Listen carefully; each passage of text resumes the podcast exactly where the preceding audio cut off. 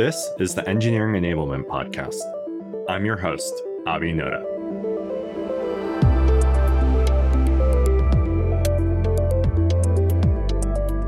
This week, we're diverging from our usual interview format to discuss a new paper written by myself, Dr. Nicole Forsgren, Margaret-Anne Storey, and Michaela Greiler. If you haven't seen the paper already, it's published in ACM, and it builds on our prior research over the past couple years to provide a new framework for measuring and improving developer productivity. To discuss this paper today, I'm joined by Laura Tacho, who was formerly an engineering director at CloudBees and now coaches and advises engineering executives on topics including what metrics to focus on in their organizations. We start off our conversation by talking about some of the common metrics organizations use and why many of them aren't effective. We then discuss the evolution of frameworks such as Dora and SPACE and how our new paper builds on these previous concepts to offer an evolved approach. In the final part of our discussion, we talk about specific topics from the paper itself, including how we define the concept of developer experience and the recommendations we provide for how to measure and improve it. Regardless of whether you've read the paper or not, I hope that this conversation serves as a helpful resource and complement. If you have any questions about the paper or the topics we touch on in this episode, please don't hesitate to reach out to me. This is a topic that is near and dear to me, as it is for Laura as well, so I hope you enjoy listening to this episode. Laura, thanks so much for sitting down with me today and coming on the show. Yeah, it's great to be here, Abi. Well, we're here to talk about the new paper I've published along with my co authors, Dr. Margaret-Anne Storey, who goes by Peggy, Nicole Forsgren, and Dr. Michaela Greiler. And for people who haven't seen the paper yet, it's been published in ACM Queue and is titled DevEx What Actually Drives Productivity and we're discussing this paper on this show because the primary audience for this paper is listeners of this show, that is, engineering leaders and folks who work in developer productivity orgs.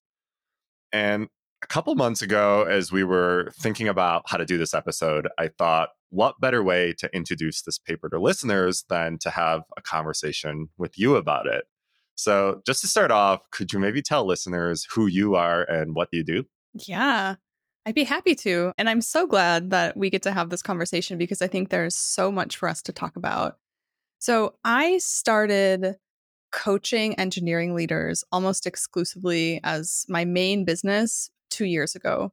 Before that, I was a VP of engineering. I was a senior director. I've been in engineering leadership for a number of years, mostly in DevOps and developer productivity tools. And the overlap between DevOps maturity and now morphing into developer experience has been a quite it's quite an interesting journey to have been a part of for the last 5 years. I have helped at this point with the last 2 years of doing coaching and training about 250 different companies introduce or get more knowledgeable about engineering metrics. So I've seen so many different kinds of problems. I'm sure similar to all the problems that you've seen. And I'm really excited about this paper and how it elevates and evolves the conversation around developer experience. Well, one of the things I really appreciate about you is that you have so much in the trenches experience with metrics. Not only do you coach leaders, as you just shared, but you were also formerly an engineering director and dealt with a lot of these challenges yourself. And I know in a guest post you did on Gergely's blog, uh, the Pragmatic Engineer, recently, you talked about a product called GitPrime, now referred to as Pluralsight Flow. And you talked about some challenges with your journey with tools like that. So I'd love to ask you what your view is on Git metrics. Yeah. And I think that there are probably some people listening to this that use those metrics and it meets all of their needs. And I'm so happy that that's the case. It wasn't the case for me. I introduced GitPrime, aka Pluralsight Flow, to a large engineering team. And I just found that it was a heavy lift when it came to getting my team to trust me and to trust the rest of the management team in terms of what we were doing with those metrics because people feel very spied on, quite honestly. But beyond all of those sort of sentiment things, it didn't actually give me the insight into where the problems were. And I had this aha moment in offsite one time with just a small portion of the team. We were talking about cycle time or just, you know, our ability to get stuff into prod. And one of the engineers said, You know, I just wait so long for a code review. And I was like, Well, I don't, you know, I don't really care about your opinion. Thinking back, how could I have, have really thought that? But I think that's the unflattering light of myself. That's kind of probably what I was thinking of. I wanted metrics to tell me where the problems were. And that's why I was so invested in a tool like GitPrime. But what I found was that in zero cases did those Git metrics, those activity metrics that you can scrape from an API, tell me something that my team wasn't telling me already. And once I realized that, things just came into such clearer focus for me. And throughout my experience coaching all these different leaders, I found that it's pretty much the same for them as well. That just that data alone by itself isn't going to tell you anything that your team isn't telling you. The power is really when we can combine them together and we can look at things like developer sentiment, developer satisfaction alongside the workflow metrics so that we can actually set sensible and realistic targets and track our progress to see if we're reaching a goal or not. Well, I echo what you said. And I have also an interesting experience because before DX, I built a company called Pull Panda, which offered these types of metrics and had a very similar sort of experiences to what you described, where these metrics seemed really valuable on the surface and companies would buy them. But when it came down to how they were using them, I would often find that they weren't getting that much valuable insight and they were often being used in scary ways, such as performance reviews and stack ranking developers and that sort of thing. And we were earlier talking about Pluralsight Flow, but there are today, by my count, at least 30 companies out there selling very similar products. There's a lot of companies building their own tooling around this. So I'm curious what your perspective is on that trend. Why are these metrics seemingly becoming more and more common despite folks like us and other leaders talking about their ineffectiveness? Yeah, this is such a an interesting phenomenon in our industry that if you were to look at AWS usage 10 years ago or whatever, there was a focus of just do everything and then the market swings toward oh we have to optimize. And i feel like developer productivity metrics are that same sort of trend of okay well now i have this big engineering organization. How do i optimize it? Because often these engineers are the most highly paid people in your company if not definitely they're definitely up there. And it's also historically an organization that is quite opaque and black boxy and for senior leaders, they want insight into what's happening in these highly paid, highly competitive area. They just want some insight in the same way that we can look at revenue on the sales side. What's the equivalent to look for? Well, there really is no one metric that matters. I think that's been well established by research. So we have all these companies trying to pull together dashboards and pretty graphs and charts with automatic data as to not burden the team so that they can tell a story in some ways to defend their budget, but also to provide more transparency to senior leaders. Appreciate your perspective and would agree. I think the topic of how to measure engineering and engineering metrics is often so contentious and polarized. And of course, a lot of folks have really negative experiences being on one side or the other of metrics being misused. However, I, I like how you talked about it because we should be empathetic to leaders and businesses who, as you mentioned, do spend tens of millions of dollars on developers. And they're what they're trying to do is something that makes a lot of sense. They're trying to find ways to optimize that spend, to understand how good they are, how they can get better.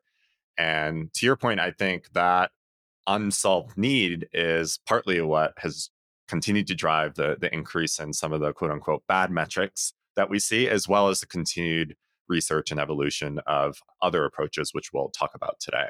Yeah, definitely. I think engineering is often a department that is highly dependent on other departments, maybe in a, in a more extreme way than, for example, sales can only sell to qualified leads that marketing brings in.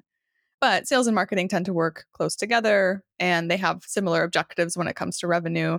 When it comes to engineering orgs, sometimes you're working cross functionally with teams that have very different objectives than engineering does. You know, engineering is responsible for the how it gets built, but not often the, the what gets built. And I think for that reason, the metrics become just such a point of contention because it feels quite unfair. But at the same time, it's absolutely reasonable to have a CEO wanting metrics of how they're one of the, the biggest budgets in their company, how how that's being spent and whether it's wasteful or not wasteful or whether we're doing a great job or just a good job. It's hard to know. It's hard to have visibility. Well, I, it's funny you brought up the CEO specifically because I'm sure we'll touch on this later. But I think for so many leaders out there, this journey into I like to call it the elusive quest to measure developer productivity really often starts with being asked by a CEO, "Hey, can you give us some metrics?" Engineering, and of course, that's not an easy thing to actually produce. But I think this background, learning more about you and the brief discussion we had about metrics will help listeners as we move into the discussion about the new paper and as we talk about other research around this topic, such as DORA and space. So, as mentioned earlier, I want to now turn it over to you to lead this discussion. I think you'll have so many great questions, not only about the research and what it means for leaders, but also how it can be applied. So, with that, Laura, you are now the host. Amazing. I have so many questions for you, Abi. The first thing is that we've actually been talking now for however many minutes about developer experience, but we haven't actually addressed what it means. And there's no better person that I can think of to give a definition of it than you. So, can you give an answer? What is developer experience anyway? Yeah, great question. When we began our research into developer experience, one of our goals was to actually define it. I think you started to see developer experience talked about a lot in the news and on blogs and Twitter, and people had varying definitions for what it was. Some people actually were referring to external developer experience, meaning tools vendors that provide software to developers. What is the user experience of their products? And then there was another half of the population that was talking about internal developer experience. So today we are talking about internal developer experience. And in our research, we define developer experience as how developers think about, feel about, and value their work. And sounds like a simple definition, but it actually took a lot of effort to come to that definition. That builds on prior literature, including a lot of research from psychology on just what the word experience means in, in individuals. So if we take that definition of developer experience, what it means in more layman's terms is the actual lived experience of developers. What are the pain points, the friction points, the delightful moments that they experience in their everyday work? And I think what's also interesting about developer experience is that there's the definition of what developer experience is, but developer experience is a practice. And the way I like to describe that practice is that it's a developer centric approach to understanding and improving developer productivity. Mm-hmm. That's such a nice definition to think about the positive of how you think about and value your work and how you feel about it. Because a lot of definitions of developer experience or when it's talked about is often framed in the negative. We're not going to tell you what is great developer experience, but I can tell you what bad developer experience is. I really like the work that came out of Stripe. There's a really great Twitter thread by Rebecca Murphy who explained how they rolled out and how they treat developer experience and letting developers like register paper cuts from that, you know, the phrase death by a thousand paper cuts. And it's like, there's all these little things that you encounter that slow you down, introduce friction, introduce frustration into your world. And I like thinking about the other side is like, what brings me joy?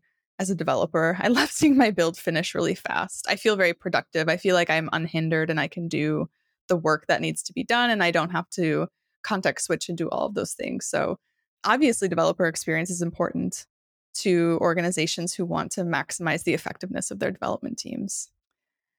You mentioned that this work on developer experience is building on not just psychology, other business research, but also quite a big body of research that came out of what we might call the DevOps movement. That was sort of something everyone was talking about in 2017, 2018. Like Kubernetes is on the scene now. We're talking about this shift to cloud, digital transformation. And in fact, some of the authors, co authors with you on this paper, have done a lot of research in that arena. Can you tell me a little bit more about how you connected with Nicole, Peggy, and Michaela to work on this? Well, Nicole, Peggy, and Michaela are all highly acclaimed researchers in their respective areas of software engineering research. And I think, you know, what ultimately brought us all together is this recognition that this is a big problem for industry, a big problem for leaders. This problem of what should we be measuring and focusing on to improve developer productivity, as mentioned in the paper, has been elusive. And no prior research has really addressed that question specifically. When you look at something like Dora, and I'm sure we'll talk about this more later, but Dora wasn't focused on developer productivity. It was actually, as you kind of alluded to, more focused on this movement around continuous delivery and digital transformation and focused on a construct called software delivery performance, which is different than developer productivity. And then later on, Cole Forsgren and Peggy and some others got together to write this paper called Space, which provided a new framework for how to think about developer productivity, which again was a distinct construct and problem from software delivery performance. And so I actually know Nicole from way back when. Her and I connected originally when I was working on my previous company, Pull Panda. She had just published Accelerate, and I reached out to her just to, to bounce ideas around this problem of engineering metrics. I was really inspired by her work fortune had it that her and I ended up working together at GitHub a couple years later on this specific problem. So her and I worked on actually it's kind of funny, but incubating a Git metrics product while we were at GitHub. We have a lot of funny stories about that. But we also worked together on actually applying the Dora metrics and some of the concepts from space in our work at GitHub and trying to bring some of that knowledge and practice to customers. So her and I crossed paths and worked together right around the time that she started writing the space framework. And a couple years later, once I had left GitHub and was working on DX and this research in the developer experience, her and I just reconnected and said, Hey, this is a problem we have both been talking about and trying to work on. Let's pair up and, and try to tackle this together. So, Peggy and Michaela also, I know through other channels, but Peggy is one of the most acclaimed researchers in regards to developer productivity. She's published hundreds of papers on developer productivity. Much of the space framework was really built on Peggy's prior research in the field. And so, my perspective, we couldn't ask for a better group of researchers to come together to try to evolve this work and move the industry forward in terms of how to actually apply these principles. Yeah, absolutely. And I think you know, I work with so many leaders who spend time in the theoretical space. They've maybe they've read these papers and really they're on the ground and they have problems and they need something that's going to help them solve it. Let's talk about Dora first, um, as we kind of go through a little bit of this evolution story of where we ended up with DevEx. As you said, Dr. Nicole Forsgren is probably best known for her book Accelerate. She also worked on Dora. I actually met Nicole back like way before Accelerate happens. I think we met at like an O'Reilly conference in Santa Clara in like 24, I don't know, 2014 something. I mean, it's a small world, right? It was like a very small world of women who were working in developer tool space. And I think she was at Puppet, if I'm not mistaken, at that point. So we've had lots of like path crossing. And then I was at CloudBees, and CloudBees was a big sponsor of State of DevOps report. So we had another opportunity to cross paths again. Dora has emerged as the canon of metrics when it comes to measuring system performance. What are some of the reasons that organizations grasp on to Dora and adopt Dora? What kinds of questions are they trying to answer with Dora? Yeah, it's interesting. I think taking a step back, I, I really think, as you've mentioned, leaders don't always understand the nuance distinctions between something like Dora and something like Space, and now the new framework which we've published. So I think when you take a step back, leaders are latching on to all of these things with the same end goal in mind, which is the one we talked about earlier. They're really just trying to either report to stakeholders or report to themselves to get an understanding of how their organization is doing. Is it good? Is it bad? Is it so so? and how can they get better? What are the bottlenecks? What are the constraints? What are the insights they can pull from this data, these metrics that can help them take action or make decisions to improve their organization? And I think Dora, there's a lot of interesting discussions happening around Dora, including from the researchers who currently lead Dora at Google. And one of the semi critical ways I've seen Dora described by some of these researchers is that they've called it the easy button for engineering metrics. The Dora metrics, there's four of them, the four key metrics. They're on page 19 of Accelerate. Everyone seems to be using them. And so it's sort of become this easy button for folks who are trying to solve this really hard problem you know, what to measure, how to use metrics and data to inform action. And here are these four quote unquote research back metrics. And it's an easy button for organizations and leaders to adopt these metrics and say, okay, now we have metrics. We've gone from nothing to something and off to the races. So I think that's one of the reasons why the Dora metrics have become so popular and really proliferated across the industry is that they're simple, they make sense. They're they're good metrics. You look at them and they there's nothing scary or harmful about them, such a contrast to something like lines of code or counting mm-hmm. commits. And so they're well intentioned. There's benchmarks, there's research behind them, and lots of folks are using them. Yeah. I think Accelerate was also so pivotal in propelling Dora to the forefront in the hearts and minds of even non technical leaders. In my own experience, I come from developer tooling, infrastructure world, and we've got the Phoenix project, we've got books like that, and Accelerate is right there on that very short list where if you know you're working at a company like this, chances are your CEO might even have read Accelerate. And I found that a lot of leaders I work with as well are getting asked about Dora metrics from people that have never been software developers in their lives. But they're so accessible because it's such a nice, short, tidy list, and there's benchmarks and there's research that it's like, well, why can't I have this? Can I have this now? I would like to know this data. But I think one of the limitations of Dora, and I think this is openly talked about in the following research, for example, space, is that Dora was never meant to be the end of the story. Dora is just insight into software delivery performance. It's not developer experience. And what I find very fascinating is that space, and maybe you can give a, a breakdown of what space is, as we've been tossing around these acronyms. But space also Nicole worked on and is very much this continuing to pull that thread through and build on new things. So could you tell the audience who's listening that might not have heard of space yet, just very quickly, what space is? Yeah, I, excited to dive into space. I do want to say one more thing about the Dora metrics. We talked about how they've become so popular. They're this quote unquote easy button for organizations, but there's more and more you're hearing leaders talking about the shortcomings or limitations of those metrics, which space kind of gets into.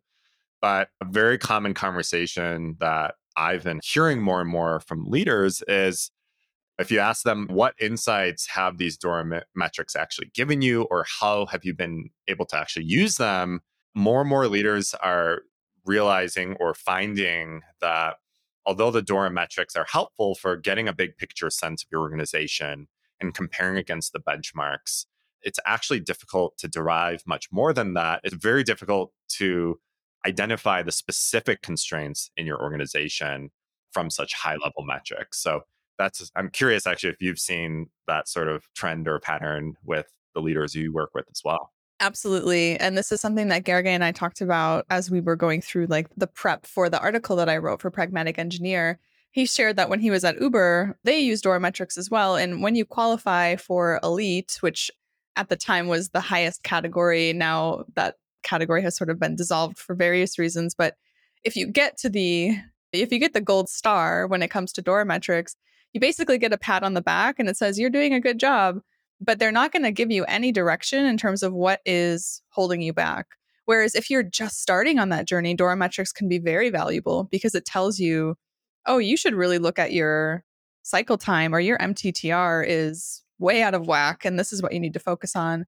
But especially as well for teams that have been established in the last five years, I mean, even seven years to this point, Dora metrics might just not tell you what you hope. They're just going to say you're doing a good job and you have to do something else in order to get the insight at the level of where you can actually have impact. Yeah, completely agreed. And it's funny, Nicole and I, when we worked at GitHub, one of the things we did was deploy the Dora metrics internally at GitHub. And I was actually given an OKR that was titled Accelerate GitHub Engineering. and we tried to use the Dora metrics as the sort of KR to drive that work. And what you just described was exactly our experience. We had the Dora metrics and they were pretty good. And so the next question was naturally, okay, so what should we do to actually improve? And the Dora metrics didn't answer that question. Not only did they not answer that question, as we went out to a lot of teams and leaders to interview them and talk to them about, hey, what would it take to increase your lead time?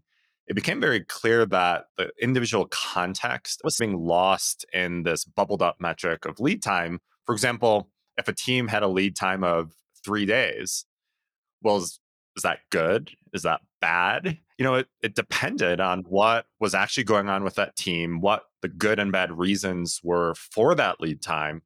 And so, one example, and I know in a recent conversation with Nathan Harvey, who now leads Dora at Google, he brought this up as well is like a mobile team, an iOS team that deploys via shipping through the App Store and getting review this notion of lead time doesn't even really apply to them in the same way that it does to other teams. And I saw that playing out in smaller ways across the organization, which made it really difficult to do anything with the Dora metrics.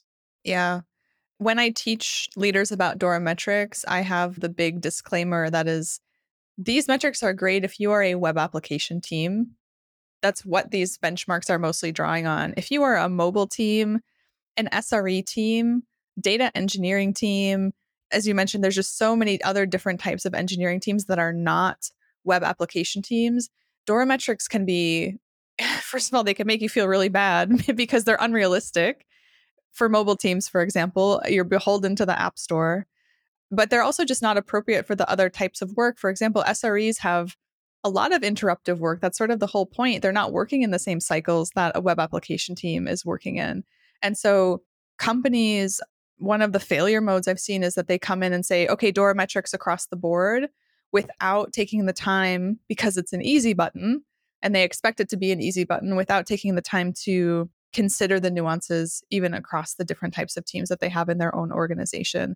And then ending up with teams who feel unfairly judged or they're not getting the results that they expect from instrumenting Dora metrics and at the end of the day, not getting the insights that are actionable for them. So, as we talked about before, Dora does have limitations. And I think it was recognized that it had limitations even by the original authors. And one thing that I find very interesting is that space and this paper, The Space of Developer Productivity, was Nicole was researching on this paper as well. So, this is very much an extension of her own experience working with Dora metrics so in depth and then coming into space. First, before we get so far into space, just so that everyone isn't Googling acronyms, can you give a very quick overview of what space is and what it's intended to do? Yeah. First of all, funny how you described the lead in to how space became a thing. Because as we talked about earlier, I think one of the misconceptions people have is that space is a better way to measure or understand developer productivity than Dora. But in fact, they were really just two separate things. As we talked about earlier, Dora was focused on software delivery performance, which was really around the ability to deliver software. And in contrast, Space was trying to tackle developer productivity head on. And thankfully, there's actually been decades of rigorous research around what is developer productivity and what drives developer productivity. And Space was really a meta analysis or a summarization of these decades of research around developer productivity in order to provide a practical framework for practitioners.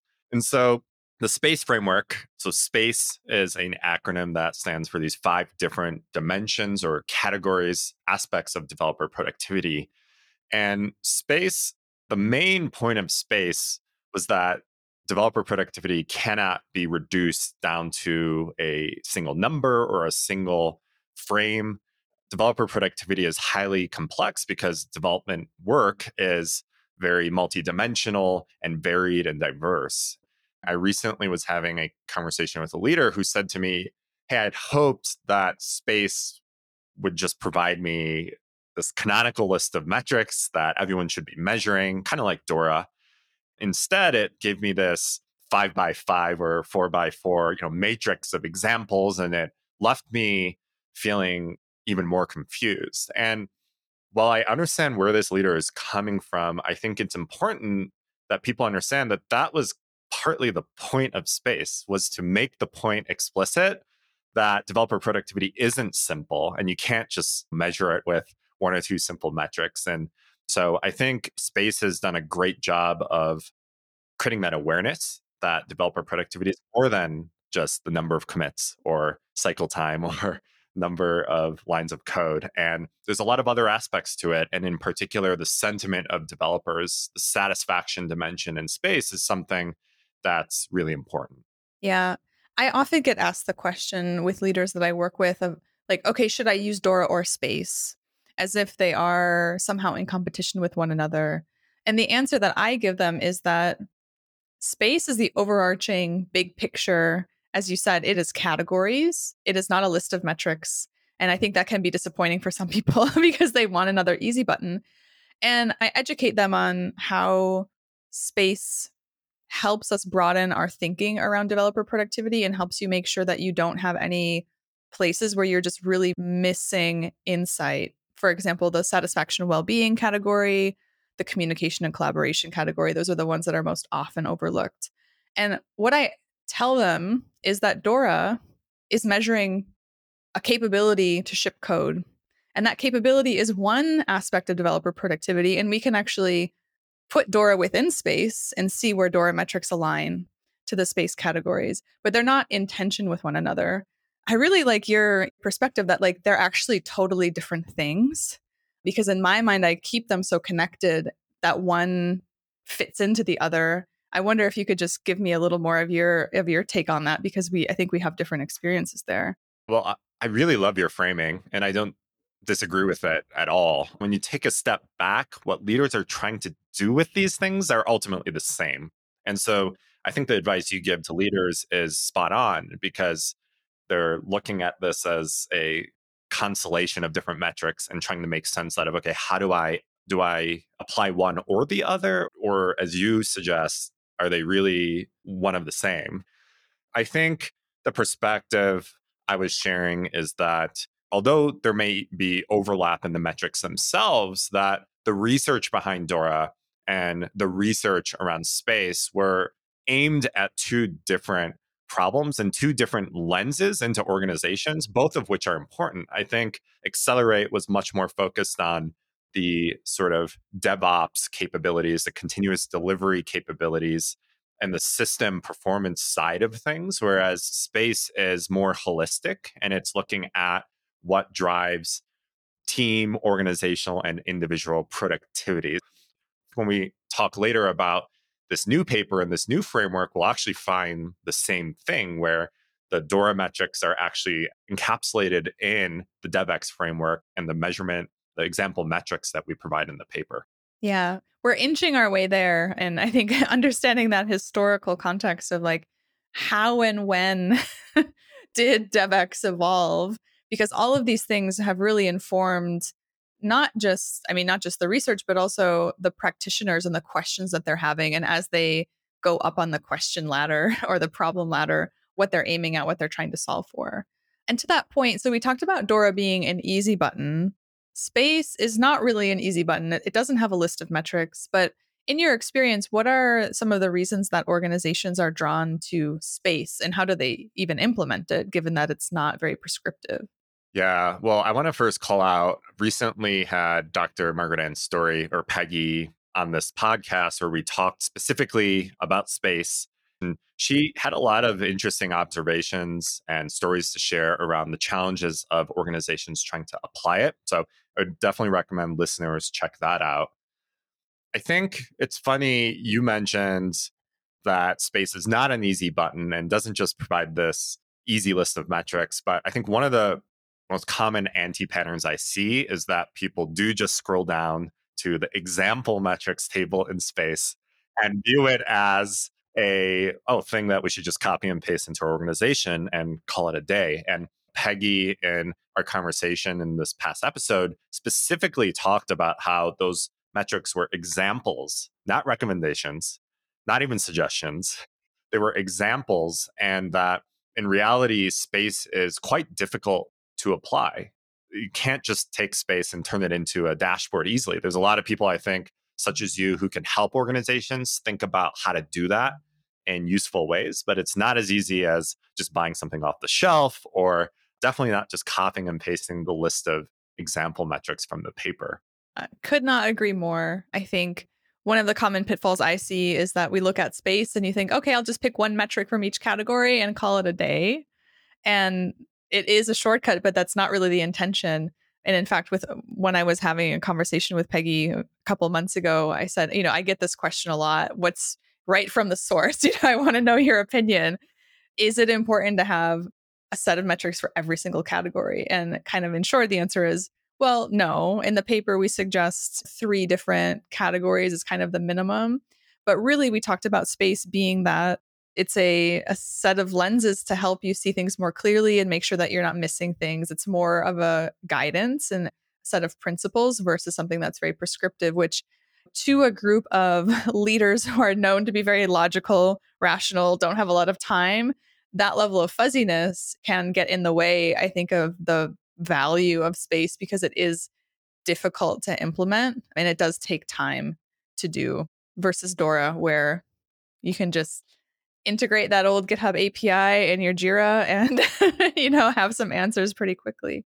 Yeah, and uh, as you're alluding to, when your CEO asks you for metrics, like you don't have time to go through all the fuzzy challenges of space. You you just need to come up with some metrics, and it does become another easy button. But when I talk with, for example, developer productivity teams or developer experience teams that have a little bit of a different perspective on this problem, they're really looking for actionable insights, right? Because these teams aren't really looking for metrics just to appease a stakeholder or report up to a boss. They're really looking for insights to guide action. And I think what I've found with these teams is that there really is this practical gap of organizations where they're struggling to implement space because it is so fuzzy. And that is one of the things that motivated us to work on this new framework right? I think space made this argument that look organizations need to be looking beyond just activity based measures like commits or pull requests.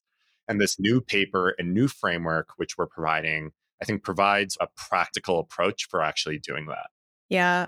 What's so interesting and i've realized this just now as we're talking is that when i am working with a leader who is interested in implementing dora oftentimes they've been asked for these Dora metrics from someone else. But the leaders who are very interested in implementing space, they don't have their CEOs asking them about space. It's just not as accessible because it's not so cut and dry as Dora is. The leaders who are implementing space are really doing it because they see it as a way to improve the quality of life for their development teams and they really want to have a holistic view of it. And I think now we're at a point where we can maybe transition to talking about developer experience and kind of what's the next step of the story. Because in your paper, we have Dora, we have space, but you're introducing three more pillars of developer experience. So could you talk about that and, and we can get into some of the details of what new stuff or or what's being presented with more evidence in this paper that that's just come out? Yeah. And I think first, for some background on the origin of this new paper, we've talked about these challenges with existing approaches, methods out there for what to measure and how to measure.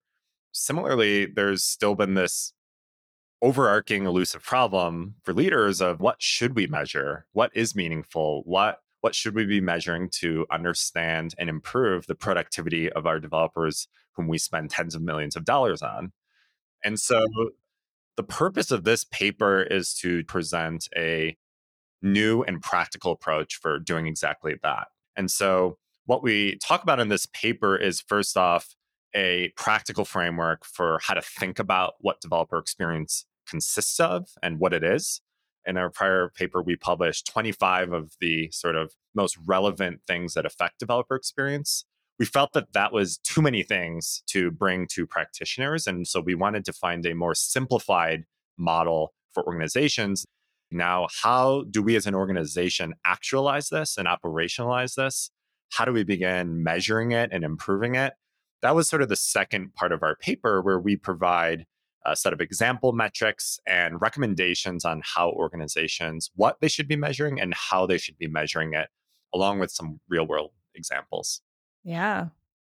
Can you talk us through those three pillars of developer experience? Yeah, absolutely. So the three, we call them dimensions or core categories of developer experience are flow state, feedback loops, and cognitive load. And these three categories emerged from our research because we found that these three dimensions really cross-cut all the different mm-hmm. factors that we'd uncovered in our prior research. So, with these three dimensions, what we're recommending to organizations is hey, just focus on these three.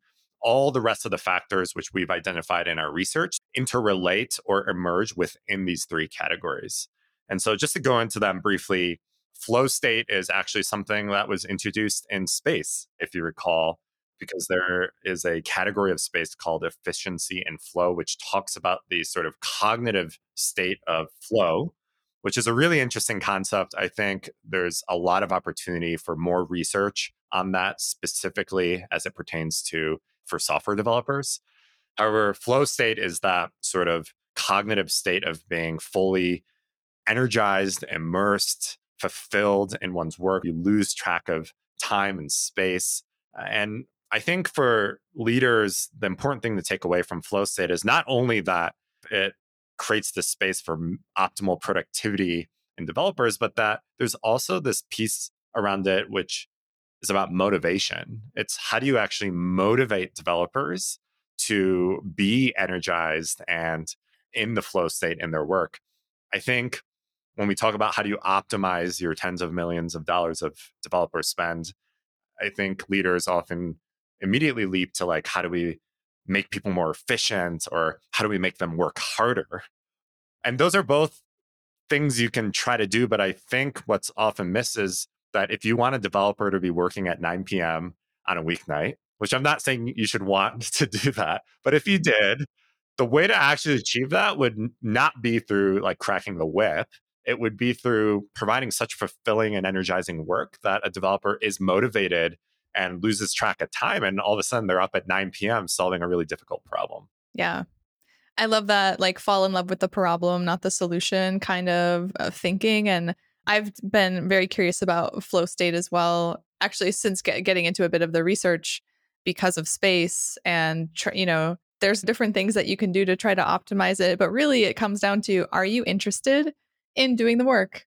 And is it enjoyable to you? Does it, as you said, is like, how do you think about it? How do you perceive it? How do you feel about it? Are those positive? And then flow state is is more within reach. Yeah, absolutely. And just I didn't fully answer your original question. The other two categories are feedback loops and cognitive load. Feedback loops, I think, is most closely tied to things like the DORA metrics and more conventional metrics that you see organizations using, which are around what's called value stream mapping or value stream optimization.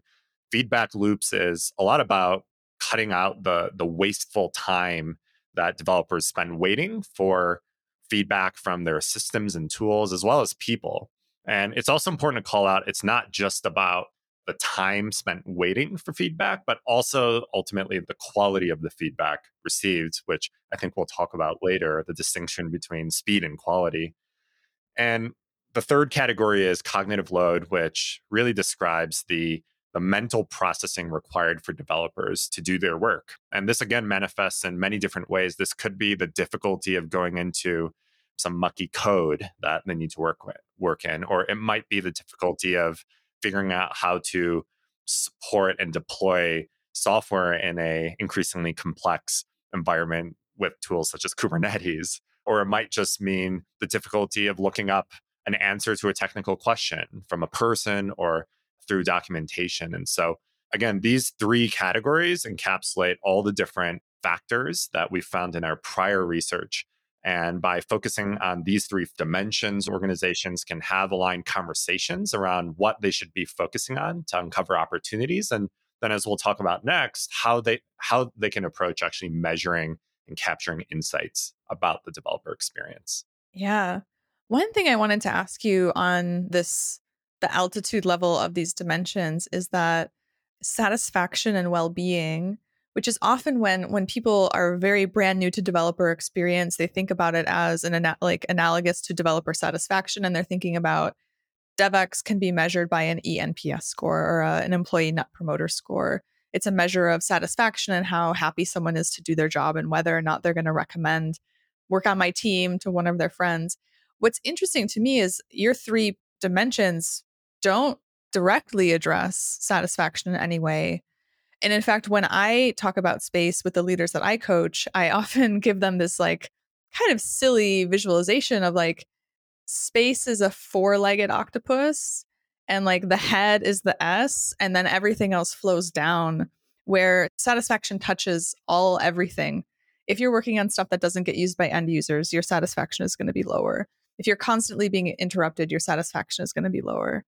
Does that come into play here with your the way that you've set up these three dimensions and how they interconnect with each other and actually influence a developer sense of, of satisfaction and how they live their lived experience of being a developer? Great question. I think first of all when people talk about satisfaction sort of a catch term for a lot of different but related ideas. For example a lot of companies are talking about, oh, we measure developer satisfaction. It's our one of our C-suite metrics now. And when I ask them, oh, what do you actually mean by developer satisfaction? Like, what are you actually measuring? What's your survey construct? And I've found that people are measuring all different types of things. Some people mean satisfaction with tools. Other people mean like job satisfaction, which is more closely aligned with something like eNPS, which eNPS is funny because a lot of researchers I've met with and who come from more the employee experience and engagement side have a lot of criticisms of eNPS because eNPS actually doesn't even measure satisfaction. It measures employee advocacy, how much people want to advocate for their organization as a place to work. But, anyways, hopefully that helps a little bit in terms of framing the fact that satisfaction is a little bit of a catch term. Now, in terms of this new framework and this new paper, satisfaction definitely cross cuts all the different dimensions. I would more so describe it as just developer sentiment, right? Developer sentiment is really the leading, the strongest signal I think you can get across any aspect of developer experience or development tools and processes. Just asking your developers is a direct source of insight into what your constraints and bottlenecks are as a leader. Absolutely. My biggest advice is just ask people. I, you know, I have that. If I say if I could rent a an airplane to do skywriting, to just summarize my advice on introducing developer metrics, it's very simple. Just ask them because chances are they have the answer. They live that pain or that joy every day. They know it's very close to them. But it's surprising as, you know, the logical, rational engineering leader who has a bias toward quantitative, automatically collected data how little value that we put on things like perception and sentiment. One of the things that I really like about this paper and that I think is going to be quite, I mean, it is quite a divergence from things like Dora, which are focused on fully automated collected. It's quite a divergence from Dora, which is focused on metrics that are completely collected in an automated way. Anything you can plug an API into is that in this paper, this collection of metrics or the insight that you get from perceptions and workflows, perceptions and workflows are at the same, they're peers to each other. Perceptions are human attitudes and opinions, and workflows are those metrics about system behavior. How did you arrive at this two types of metrics that allow you to measure something much more comprehensively? Yeah, one analogy I like to share is imagine you go to the doctor and you're feeling really sick. So you have perception that you are ill. You go to the doctor, and the doctor just takes some objective metrics, quantitative metrics. They take your blood pressure, your temperature, your heart rate, and they say, hey, looks like you're all good. Like nothing wrong with you. All the metrics look great. You would be flabbergasted, right? You would say, no, wait, hold on. I'm telling you that I think something is wrong. And I think that little anecdote highlights the importance of focusing on the perceptions and opinions of developers because as humans, we're able to observe the whole system, not just the small individual things that we're measuring in our systems, but the full picture, the gaps between the tools, the experience of using the tools and systems or going through the processes. Conversely, imagine if you were to go to the doctor and you would say, I'm feeling really healthy. And they didn't take your blood pressure, they didn't take your blood glucose levels, and they missed something. They missed something that actually might potentially be wrong with your health or could be an opportunity to improve your health. And I think that's similarly another problem we see if organizations only focus on the perceptions and observations of developers is that you might miss out on understanding more nuanced opportunities for improvement or even explanations for why someone might be feeling or have a certain attitude about something. And so you really need both subjective and objective, or as we call in the paper, perceptual and workflow measures to get a complete view into your system and understand the developer experience and opportunities to improve it. Yeah. I would love if we can get just extremely nuts and boltsy about this approach to measurement because I think it is something so new that I think some leaders might be having a hard time wrapping their head around it. Let's, we talked about briefly in, in prep for the show about code reviews being a way to explain this. Can you explain how you would measure something related to perception versus the workflow when you're trying to measure code reviews? Absolutely. I think code reviews a really intuitive example because we all understand how that's attempt currently measured a lot by organizations. So code review turnaround, great example of something that is fairly measurable through our systems and is also quite commonly measured by organizations. And so when you're looking at something like code review, there's the system side or the workflow side, which is how long does the typical code review take? And there's various ways to measure that, often through tools like GitHub. But one of the things that I think is commonly missed is well, A, is there a problem? Because I've met with many teams where some teams might take three days for code review, but actually they never get blocked because they're working on parallel things. Whereas maybe another team that takes two hours for code review, but they're single track in their work. So they're actually really frustrated that they have to wait.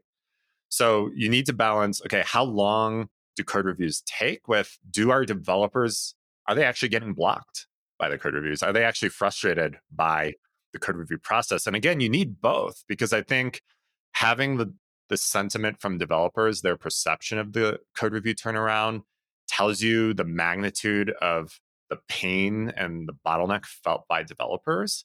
But on the other hand, even if developers feel perfectly happy with code review turnaround time, as a leader, you might say, you know, there's still an opportunity here to optimize this so that we can get these features out to our customers faster. Even if the developers aren't getting blocked by them, I want these features to get to customers faster. Therefore, this is something we should optimize. So, hopefully, that's a helpful sort of concrete example of again the the importance of both the perception and the workflow as it pertains to something like code review i think that's such a, a great example and also one from my own life because i've worked on a team where we had 24 hour code review and some people on the team thought that was great and some people thought that it was way too slow it's the same objective number but such a difference in perception and that really did shift as a leader what i chose to invest time on was what was the perception of my team? Did they think it was a problem? Because it doesn't really matter what I think, it mattered what they thought.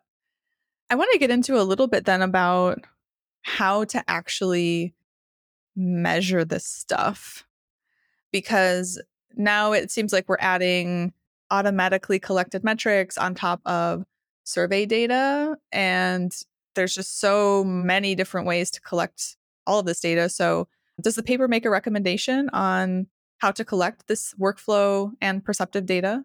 We do make a specific recommendation, and that is to start with surveys. And you brought up that maybe historically things like DORA are more often measured through system data.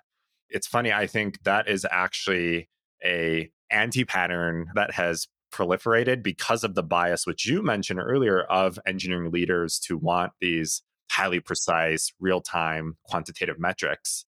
I think one of the things folks don't realize is that Nicole and the research she led around Dora actually measured the Dora metrics with surveys. And in fact, Google continues to use surveys to measure those four or five metrics now and produce the benchmarks every year. When Nicole and I worked at Microsoft together, Microsoft came to us and said, Hey, we're trying to measure the Dora metrics, but we have all these different systems. I mean, the scale is hard to fathom of you know, Microsoft engineering. What do we even define as a deployment? When do we start the quote unquote timer for measuring something like lead time?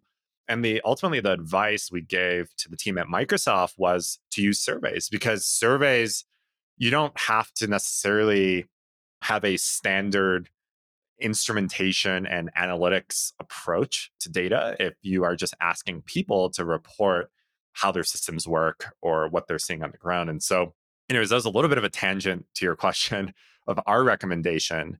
But in the paper, we recommend starting with surveys because surveys are, first of all, the only way to capture the perceptions, the perceptual measures, which we've talked about. But they're also a way to capture a lot of the workflow measures within an organization albeit not with the same level of precision or continuity that you would if you were to instrument all your systems. But you can get enough to inform the types of decisions that organizations are trying to make with this data. And then our recommendation is if you need more real time data, or if you need higher precision data, or if you want to cross check your survey data and triangulate it against system data, then invest in the often very expensive and challenging work of instrumenting systems to capture that real time data and produce metrics that way. Yeah. I teach a course on developer productivity metrics, developer performance metrics, and I do a bit of a sneaky thing, which is that I have the leaders take the DevOps quick check, the Dora metrics quiz, where they're self reporting how frequently they deploy, they're self reporting their MTTR. And then when we get to a point of discussing tooling and how they might practically measure those values at their own company, the conversation very quickly turns to okay, what tool can I buy? And when I say you can do this all in a survey, and they all kind of look at me puzzled, and I said, You all did this in our last session, and you thought it was accurate for your own answers. The point here is not 100% accuracy. Very few companies need 100% accuracy. They need enough data to make a decision with confidence. And usually the self reported data I've found does that just fine with very outliers that might need to have it supplemented by the automatically collected data. That's beyond what you can just get by doing some good searches with in GitHub PRs or looking at at metrics that Jira makes for you automatically. Absolutely. So interesting. Yeah. Yeah. And it's interesting. The appendix of the book Accelerate actually goes into quite a bit of depth on advocating for survey based measurement and the advantages of survey based measurement compared to system data. And one of the points Nicole makes in that in the book, as well as in a later article she's published called DevOps Metrics. That's another ACM article where she breaks down the differences between system based metrics and survey based metrics. But is that although there's this bias to quote unquote trust the system metrics more, oftentimes the system data is lying to us in the same ways that we fear people will lie to us in surveys. How many times do, do, our logs not really tell us the truth about what's going on in a system? Or how often do we run into a problem where the data isn't normalized or cleansed in a way that actually produces accurate insights. I recently wrote an article called Prejudice Against Surveys. I think there is this bias against surveys as a form of measurement in this industry because of our origin as computer programmers who love this real time data from our systems. And I think that's something that's changing. We see leading companies like Google and Microsoft rely heavily on survey based measurement for understanding their developer populations. And another thing I like to share with people is looking at other industries like healthcare or education or even economics. Things like inflation and GDP are actually all measured through survey based approaches. I think this prejudice against surveys, this fear or skepticism towards surveys is something, it's just an education gap and it's an evolution that I think our industry is going through and will continue to go through. Yeah, yeah, I definitely agree with you. I want to close out this conversation by talking about how companies are taking the content of your new paper. So, the idea of the three dimensions plus measuring things, workflow metrics, and perception metrics, and how they're actually how this actually looks on the ground tactically when they're trying to solve these problems. There's two examples in the paper, one from eBay and one for Pfizer. Now, these are both very big companies that have developer experience teams, they have big budgets, lots of developers. How have companies like eBay and Pfizer taken the principles that are put forth in this new paper and enacted them actually on the ground? One of the exciting trends I think we're seeing in the industry is the growth of these dedicated developer productivity or developer experience teams or organizations within these companies. eBay and Pfizer are both examples of companies that have recently stepped up their investment in dedicated leaders and functions that are focused on improving developer productivity. I think what's also interesting about the eBay and Pfizer examples is that they together encapsulate the two primary approaches to improving developer experience that and where both are necessary. And so eBay is a great example of an organization that has this centralized team that's understanding the developer population, triaging the bottlenecks and issues that they're discovering, and then focusing on these sort of cross cutting, large sweeping initiatives that are really being driven through leaders of these different organizations and the DevEx team itself.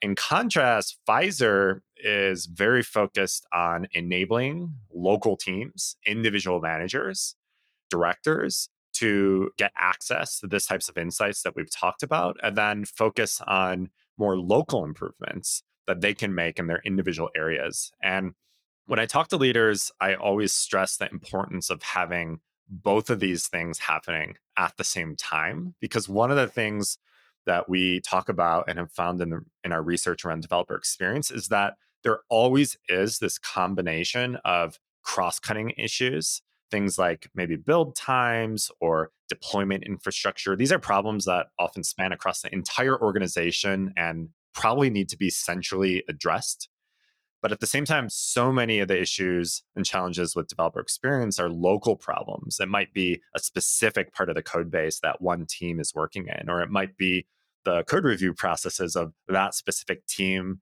and how that team interacts with this one other specific team. And so it's really important that improvements to developer experience be seen through these kind of parallel tracks of what are the foundational cross cutting things that we can address and how do we enable, educate, and empower the individual teams and managers to understand their own constraints and focus and improve those? Yeah. And what advice would you have for those listeners out there who are not at companies like eBay and Pfizer with thousands of developers and big buckets of money, who are at the early stage startup, scaling startup, when they're trying to look and incorporate DevEx principles and dimensions into their work. What do you recommend that they do? Yeah, I think when you look at a large organization like eBay or Pfizer, there's this enormous ROI potential in increasing developer productivity by even like 0.5%. Like the dollars you accrue from doing that are enormous. And in a small startup or just smaller organization, that ROI might look a little bit different. However, I think the stakes are often even greater, right? If you're a startup that's searching for product market fit, you cannot afford to have this few number of developers that you can afford already be wasting time or be, being held back or being unmotivated because of their environment. And so I think in a startup environment, it's equally important to start getting a baseline and understanding and being focused on the developer experience albeit it's probably not going to be a central team like these larger organizations. It's probably just going to be the engineering leader of that company or organization. One example of an organization I've worked with a lot that's doing this is Vercel. They started benchmarking and understanding their developer experience quite early in their journey. And I actually asked them the question, why did you start when you were only around 20 to 30 engineers? And they said, getting this baseline has been so invaluable for them as they've grown because they've now more than tripled since then. Having that baseline has told them things and the trends and the changes that have happened that they wouldn't have been able to uncover without having that prior baseline already. Yeah, it's so much cheaper to try to start tracking these metrics and start working with them in the very early stages of your company versus trying to roll this out to thousands of developers after you've gone through scaling. And so it might seem silly or overkill. You know, that's some of the words that leaders I work with talk about when they think about, oh, do we really have to measure developer satisfaction? We have two developers. and like, sure, maybe you're not getting to statistical significance with two developers. But I'll tell you, it's much easier to incorporate these into your engineering culture and be purposeful about what you build versus trying to add them later when you have a hundred voices in the conversation who are slightly disagreeing about what matters. It also makes it really clear when you are scaling who you're trying to attract and who you're trying to repel like a mm. magnet. So I find it to be very useful for that. I'll add one more thing to that, which is earlier we talked about how can often be overkill if you're trying to get the DORA metrics to invest tons of money into sophisticated real time data analytics versus just starting with a survey. And I think there's a similar concept or principle that is important for developer experience, which is you don't need to start out with some sophisticated, rigorous survey program to begin focusing on developer experience. Really, these surveys and listening programs are just evolved or scalable versions of one on ones and retros, which are things that nearly every engineering leader is already doing. So you can start by just having conversations to start getting those insights into what's holding developers back. And as you grow, as you can't scale those one on one conversations to get a clear understanding of your developer population, then look at survey based methods as a way to scale the one on one or retro process that you already have. Yeah, start small and then figure out where to go from there. I think that's great advice. Abi, thank you so much for the conversation today. It's been so insightful. I'm very excited about this paper because I think it does bring a lot of these themes down to a very practical level that's much easier to implement than some of the, you know, the theory of SPACE which might be seen as just a little too fuzzy for people. So I think this paper is going to be so helpful to its audience. Is there any last parting thought that you want to call out to the audience to take away from this conversation? Myself, Nicole, Peggy, Michaela, we're all open to people reaching out and trying to answer questions about this paper. And I also just want to really thank you for coming on this show and being guest host today. This is really helpful for listeners, I think, and really appreciate you doing this. Thanks so much. Yeah, wonderful. Next time I'll wear a little like Abi costume and it will be be even better. so, so. Wonderful.